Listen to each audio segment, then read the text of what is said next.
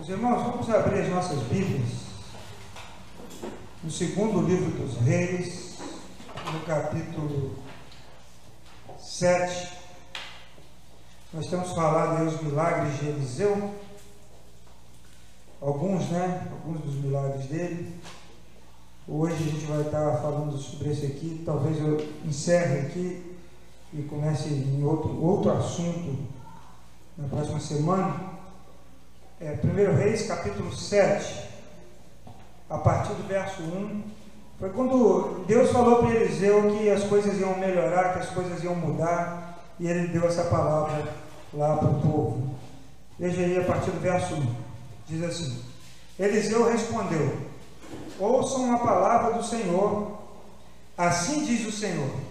Amanhã, por volta desta hora, na porta de Samaria, tanto uma medida de farinha como duas medidas de cevada serão vendidas por uma peça de prata. O oficial em cujo braço o rei estava se apoiando, disse ao homem de Deus: Ainda que o Senhor abrisse as comportas do céu, será que isso poderia acontecer? Mas Eliseu advertiu: Você o verá com os próprios olhos, mas não comerá coisa alguma. Havia quatro leprosos junto à porta da cidade e disseram uns aos outros: por que ficar esperando aqui esperando a morte? Se resolvermos entrar na cidade, morreremos de fome, mas se ficarmos aqui também morreremos. Vamos, pois, ao acampamento dos arameus para, ver se, para nos render. Se eles nos pouparem, viveremos. Se nos matarem, morreremos. Ao anoitecer, eles foram ao acampamento dos arameus. Quando chegaram às imediações do acampamento, viram que o que não havia ninguém ali, pois o Senhor tinha feito os arameus ouvirem o ruído de um grande exército com cavalos e carros de guerra, de modo que disseram uns aos outros: Ouçam, o rei de Israel contratou reis dos hititas, dos egípcios, para nos atacar. Então, para salvar sua vida, fugiram ao anoitecer, abandonando tendas, cavalos, jumentos, deixando o acampamento como estava. Tendo chegado às imediações do acampamento, os leprosos entraram numa, numa das tendas. Comeram e beberam, pegaram prata, ouro, roupas e saíram para esconder tudo. Depois voltaram, entraram na outra tenda, pegaram o que quiseram e esconderam isso também. Então disseram uns aos outros: Não estamos agindo certo. Este é um dia de boas notícias e não podemos ficar calados. Se esperarmos até amanhecer, seremos castigados. Vamos imediatamente contar tudo no palácio do rei. Então foram e chamaram as sentinelas da porta da, da cidade e lhes contaram. Entramos no acampamento arameu e não vimos nem ouvimos ninguém. Havia apenas cavalos e jumentos amarrados e tendas abandonadas. As sentinelas da, da porta proclamaram a notícia e ela foi anunciada dentro do palácio. Olha que interessante, a cidade estava sitiada é, o, o, inimigo, quando sitiava uma cidade, ele mantinha o povo lá dentro da cidade, ele não invadia a cidade, mas ele fechava aquela cidade e não deixava ninguém entrar e nem sair. Então as pessoas não saíam para plantar, não saíam para comprar comida, não faziam nada, até que alguém fosse render, eles ficavam acampados ali. De vez em quando aparecia alguém gritava, vocês precisam se render, vocês não vão resistir mais, e havia ali uma pressão psicológica. E, e a crise ali era tão grande nesse sítio, no capítulo 6, eh, veja aí o verso 27, diz assim, capítulo 6, verso 27. O rei respondeu: Se o Senhor não socorrer, como poderei ajudá-la? Acaso há trigo da eira ou vinho no tanque de prensar uvas? Contudo, ele perguntou: Qual é o problema? Ela respondeu: Esta mulher me disse: Vamos comer o seu filho hoje amanhã comeremos o meu. Então cozinhamos o meu filho e comemos. No dia seguinte, disse ela que era a vez de comer o seu filho, mas ela havia, o havia escondido.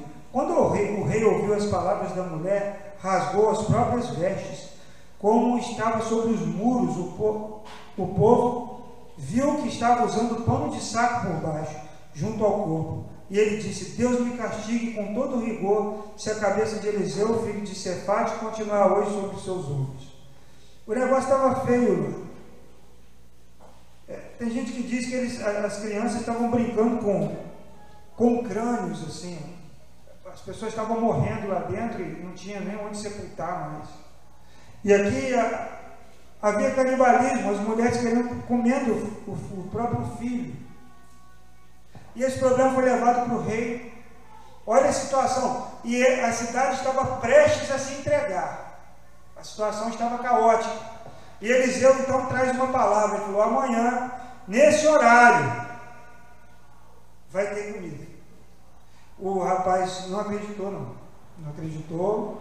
E Eliseu falou: Você vai ver com os próprios olhos. Mas falou também que ele não ia comer. Eu não sei por que ele não comeu, mas não ia comer. Mas ele, Eliseu trouxe uma palavra ali. Então a situação estava muito difícil. Hoje em dia, irmãos, nós temos vários cercos. Tem muita gente que está é, vivendo sitiado dentro da sua própria casa.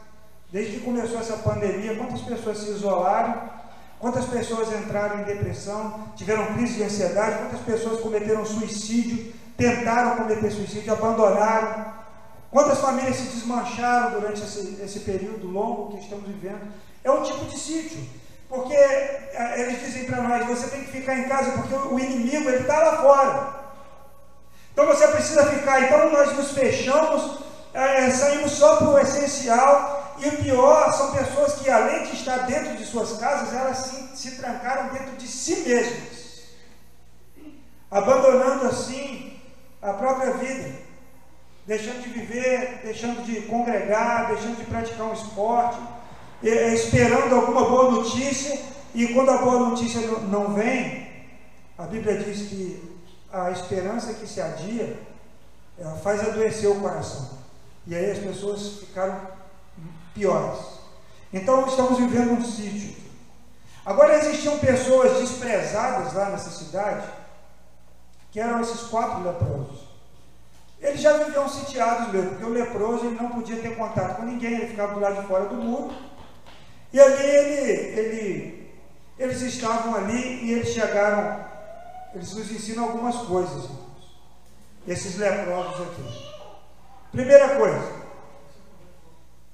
numa situação difícil, como eles estavam vivendo naquela cidade, você tem que ter coragem para vencer as suas limitações e medos. Os leprosos olharam para a situação: se a gente entrar na cidade, a gente vai morrer. Mas se a gente ficar aqui, a gente vai morrer também. A única esperança que a gente tem é, é, é ir lá no acampamento dos arameus, porque se eles nos matarem, eles só vão nos matar. Eles chegaram à conclusão que não, não fazia diferença nenhuma. Eles iam morrer de qualquer jeito. Então eles, eles, eles deixaram de, de querer proteger demais a vida. É, muitas vezes nós perdemos porque queremos guardar. Não foi isso que Jesus falou? Aquele que quiser guardar vai perder. E às vezes nós nos preservamos demais e perdemos. Esses leprosos deixaram de se preservar. Vamos tentar. Vamos ver. Então eles tiveram coragem para deixar suas limitações. Eles eram leprosos. Eles não podiam falar com ninguém. Irmãos, um leproso, em Israel, ele tinha que anunciar que ele era leproso a 30 metros de distância, ele gritava: Olha, eu sou um leproso, para a pessoa nem chegar perto dele. Um leproso vivia isolado da sua família.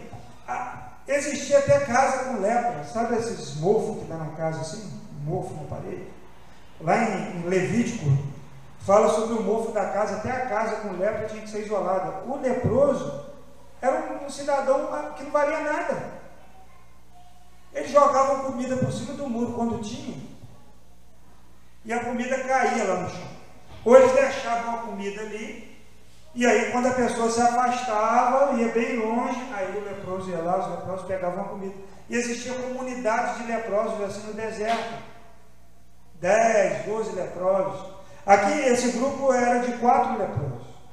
Eles tiveram coragem, né? O verso 3 diz: que eles disseram uns para os outros: por que ficar aqui esperando a morte? É, se resolvemos entrar na cidade, morreremos de fome. Lá estava ruim o negócio. Mas se ficarmos aqui, também morreremos. Então chega um momento que você precisa, precisa tentar, precisa fazer alguma coisa, precisa se levantar, precisa tomar uma atitude. Uma vez eu fui visitar uma pessoa que estava tomada assim de, de, de de depressão, uma jovem. E eu cheguei na casa dela com calor, ela enrolada em cobertor, sentada no sofá com desenho animado passando, as crianças fazendo uma bagunça em casa. Uma moça lá cozinhando. Eu disse, você precisa sair dessa situação. Eu disse, eu não tenho força para você nova, você não está com doença nenhuma. Fisicamente você não está limitada. Ela, mas eu não consigo ficar aqui. Eu não consigo sair daqui. Só consigo ficar no sofá de noite.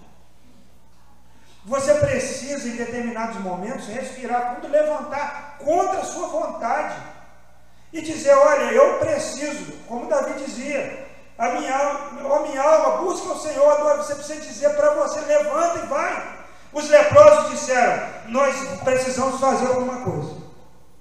Porque eles reconheceram que a situação era dramática, não tinha mais o que fazer, então nós não podemos ser, nos entregar, sabe? a um problema, a uma dificuldade, mas procurar dentro desse problema, dentro dessa dificuldade, procurar uma solução. E a solução começa quando você começa a fazê-la. Jesus falou assim: não andeis ansiosos de coisa alguma. E aí, nesse discurso dele, Mateus 6, ele fala: olha os pássaros.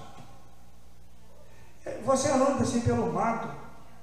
Tem casa de João Graveto, não sei o que é João, podia ser José Graveto, não é João Graveto, né? Ele faz a casa no IP, assim, amarelo. Eu tenho uma foto de uma casa de, toda decorada de flor de IP. Aí ele fez a casa de um galho e o galho floresceu e enfeitou a casa de João Graveto.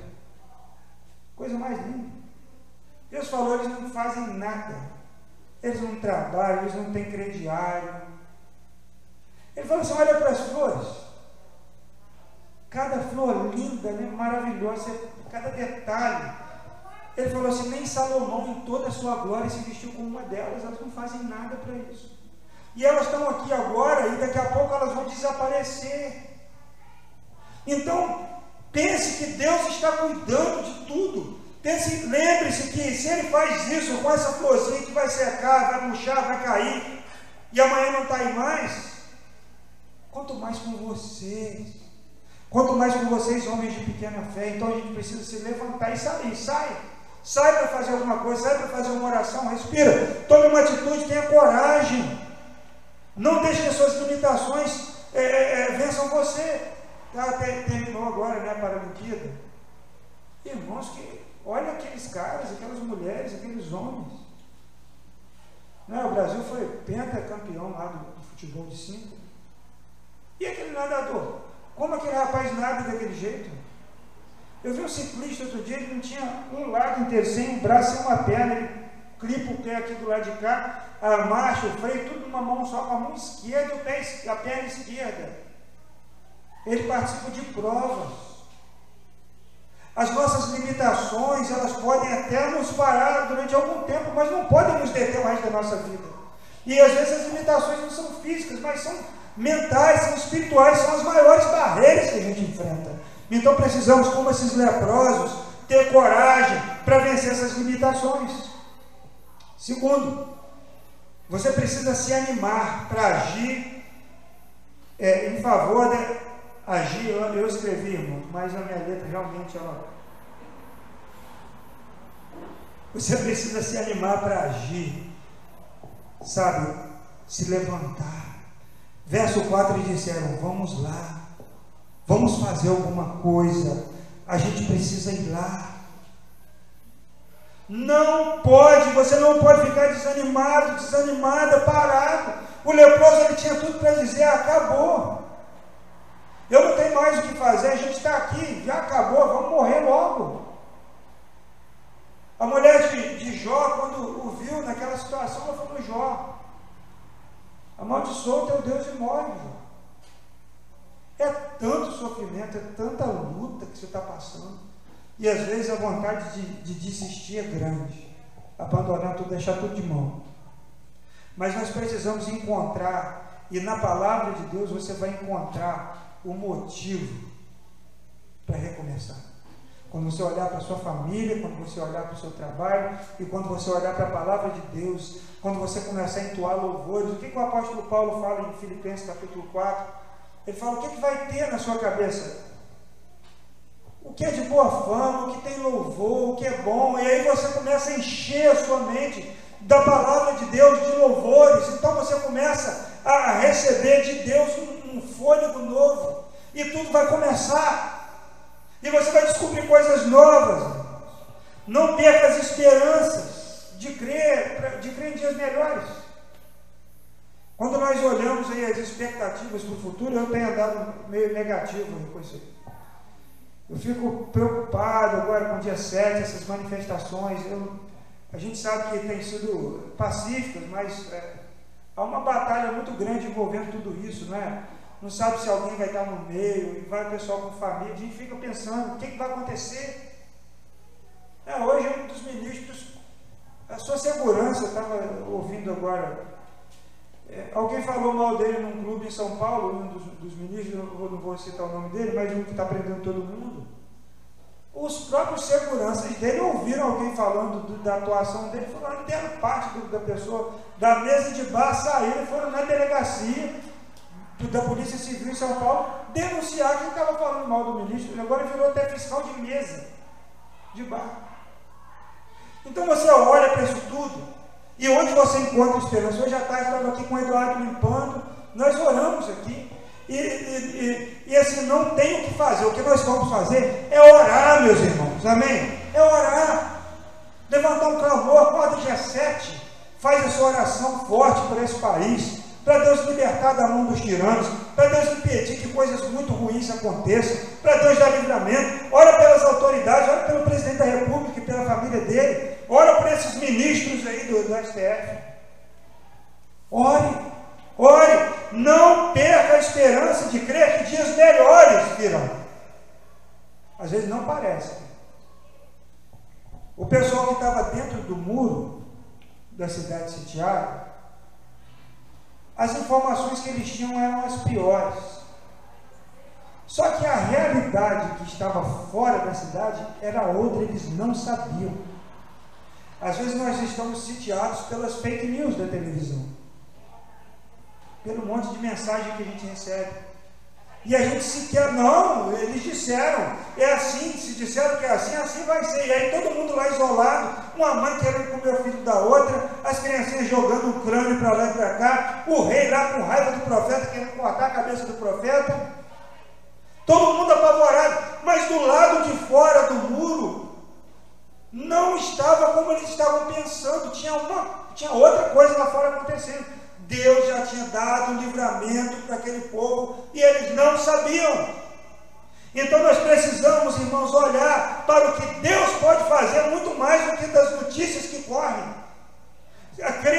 Deus disse através de Eliseu: amanhã, ao anoitecer. E qual foi o horário que os leprosos visitaram lá o, o acampamento? O que aconteceu lá? Vamos só achar o versículo aqui. Verso 5: Ao anoitecer foram ao acampamento dos arameus. E o que o profeta Eliseu disse? Amanhã, cadê aqui? Ó? Amanhã, por volta dessa hora, irmãos, enquanto Deus fala, quando Deus fala, Ele faz. Ao anoitecer, aqueles homens foram lá e eles encontraram uma realidade totalmente diferente do que estava sendo pregado, do que estava nos noticiários da cidade. Tinha outra realidade. E existe isso. Nós precisamos confiar, confiar que o nosso Deus é um Deus de milagres. Amém? A situação está difícil, mas você está aqui.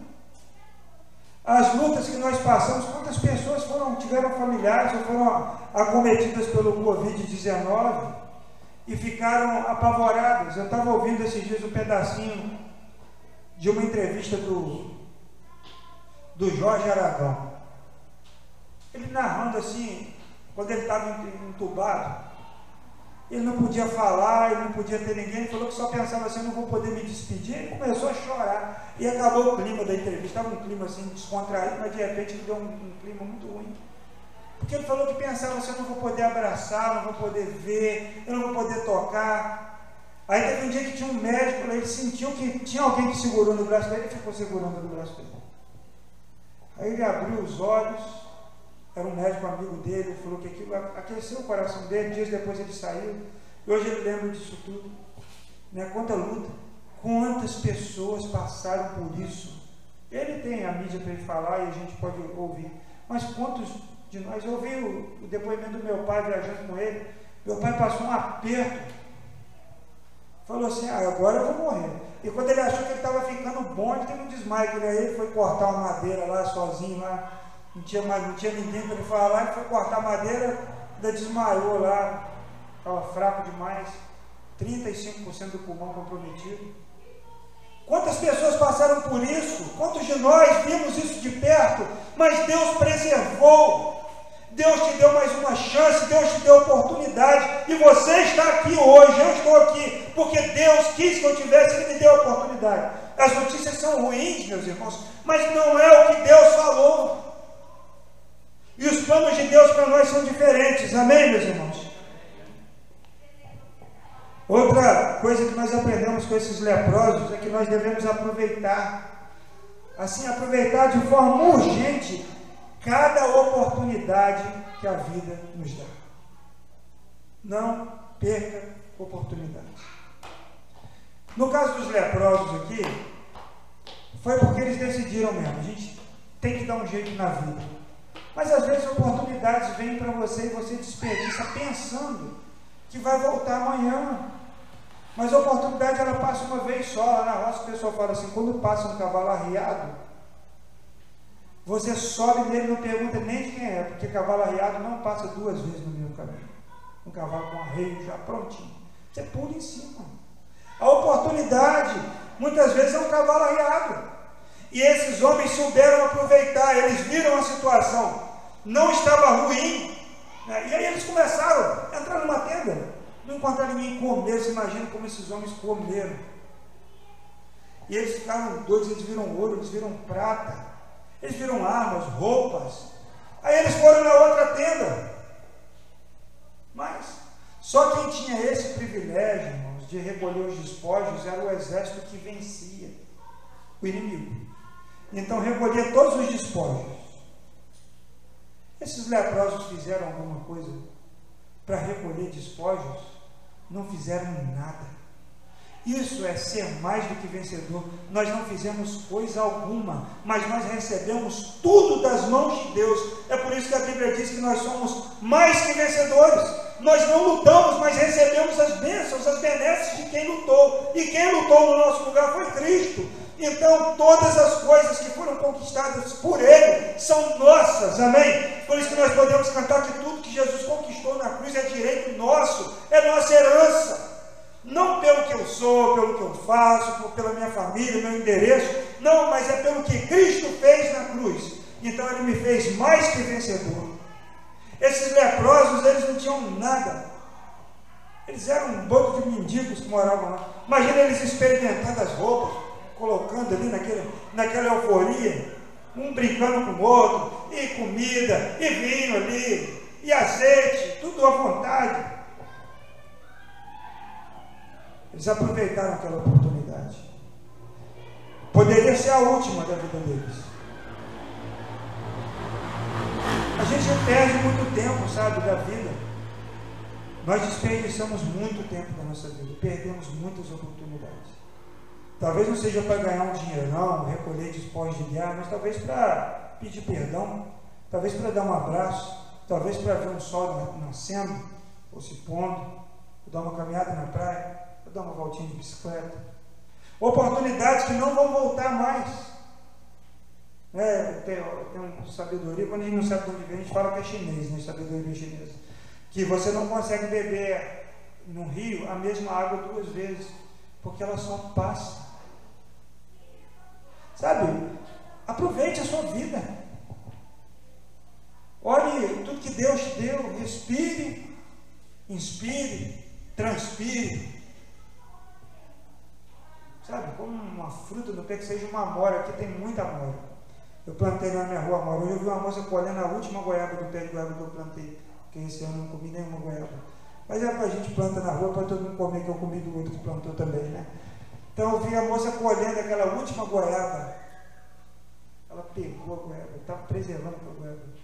Ela pegou, mas eu fiquei feliz porque ela pegou. Mas eu fiquei pensando foi uma oportunidade que ela teve de viver algo tão bom, tão simples, colher uma fruta no pé e comer. Isso é maravilhoso. Você parar assim na rua e comer uma goiaba sem lavar. Sem lavar. Você só passa assim no pelo. Você come. Uma amora, ou dez amoras, ou vinte amoras. Então, as oportunidades que a vida proporciona quando, quando a gente sai, quando a gente se expõe, quando a gente vence o nosso medo. Deus nos dá tantas oportunidades, irmãos, tantas oportunidades. E nós precisamos aproveitar cada uma delas, como se fosse a última. Amém? Viver como se fosse o último dia. Quinto e último, eu vou já encerrando aqui. Pode avisa para mim lá que eu já estou quase terminando. Faz um favor, avisa para mim. Porque hoje a gente está sem água, acabou a água. E eu estou com, com, a garganta um pouco afetada de, de poeira. É, nós não podemos deixar de compartilhar as boas novas. É, veja o verso 9. Foi um momento que eles caíram na real, né? Então disseram uns aos outros: Não estamos agindo certo. Imagina, eles estavam colocando joias, roupa, comendo, brincando que eram soldados ali com espada, né? Imagina o leproso, um tempão ali, mendigando, de repente aquela abundância toda. Aí de repente um, um deles tem um insight. Fala, isso não está certo. Nós não estamos agindo certo. Este dia é dia de boas notícias e não podemos ficar calados. Se esperarmos até o amanhecer, seremos castigados. Vamos imediatamente contar tudo no palácio do rei. Às vezes nós não temos, é, hoje de manhã eu compartilhava lá com os irmãos no café. Nós não sabemos o que fazer para ajudar, mas nós sabemos alguém que pode ajudar. De repente você não sabe o que fazer, mas você sabe que você pode contar. Você não pode negar a pessoa o direito dela ouvir a palavra. E a, a Bíblia diz que nós devemos com, compartilhar a palavra de Deus. Então, ele é o, a palavra é o verdadeiro alimento. A palavra de Deus é o que realmente sustenta. O maior problema das pessoas não é porque elas não têm o que comer, é porque elas não têm a palavra de Deus. E aí a falta da palavra de Deus as leva por caminhos que a, a, colocam elas na dependência de, de, de, governo, na fome, elas não conseguem ver mais nada na frente, não tem força. Então nós precisamos fazer como esses leprosos e contar para as pessoas as boas novas, dizer, olha, tem algo acontecendo lá, lá fora, que vocês não sabem. Não tem inimigo nenhum. Deus já fez uma obra lá. Vocês precisam ir lá. Nós precisamos, meus irmãos, ser missionários como esses leprosos foram. Nós não podemos ficar calados. Nós sabemos onde tem pão, mas negamos o, o pão às pessoas. Negamos essa informação. Não, eu vou guardar tudo. Eles guardaram comida, guardaram ouro. A gente guarda tudo para si e não divide com o outro. Como a gente não divide a palavra de Deus? Como a gente não divide aquilo que tem nos alimentado. A Bíblia, na oração do Pai Nosso, Jesus diz que o pão é, é o que? É nosso. O pão é para ser dividido. Então os leprosos foram e contaram tudo lá no palácio do rei. Né? Foram e chamaram as sentinelas, verso 10, da porta da cidade e lhes contaram: Entramos no acampamento arameu e não vimos nem ouvimos ninguém havia apenas cavalos, jumentos amarrados e tendas abandonadas. As sentinelas proclamaram a notícia e ela foi anunciada dentro do palácio. As boas notícias são para ser contadas, amém? Compartilhe da palavra de Deus. Compartilhe do que Deus tem dado para você. Compartilhe esperança. Mostre para as pessoas o quanto é bom servir a Deus. Mostre para as pessoas o quanto o nosso coração se enche de esperança quando cremos na palavra de Deus, precisamos, é, é, como dizem o, o verbo, né, precisamos esperançar as pessoas. Precisamos levar para as pessoas uma luz. E a luz é a palavra de Deus. Nós precisamos levar o alimento para as pessoas. Né? Não só o alimento físico. Né? Nós entregamos, às vezes, cestas básicas, servimos o, o café da manhã para pessoas que precisam. Isso é uma alegria, é bom. Só que o mais importante de tudo é algo que elas não vão. Porque a comida você come amanhã, foi isso que Jesus falou, você come e já passou, foi embora amanhã. Quem tem o intestino regulado é batata, é pá. Agora, O que permanece é a palavra não vai sair, ela vai ficar no coração como uma semente que acha terra boa. Mas nós precisamos lançar a semente, precisamos contar para as pessoas que Jesus Cristo é a única esperança. Que para elas, o problema delas tem solução. Claro que você pode levar uma cesta básica, claro que você pode indicar um psicólogo, claro que você pode ajudar com uma porta de emprego, tudo isso é válido, mas o que vai mudar realmente a realidade de uma vida é a palavra de Deus. A gente não despreza nada, a gente dá roupa, a gente dá brinquedo, tudo isso, mas isso tudo é passageiro. O que fica é isso aqui: é a palavra de Deus é uma oração que você faz, é uma palavra que você deixa, é a semente de esperança nos corações. Amém? Vamos adorar o nosso Deus e depois nós vamos passar a ceia do Senhor.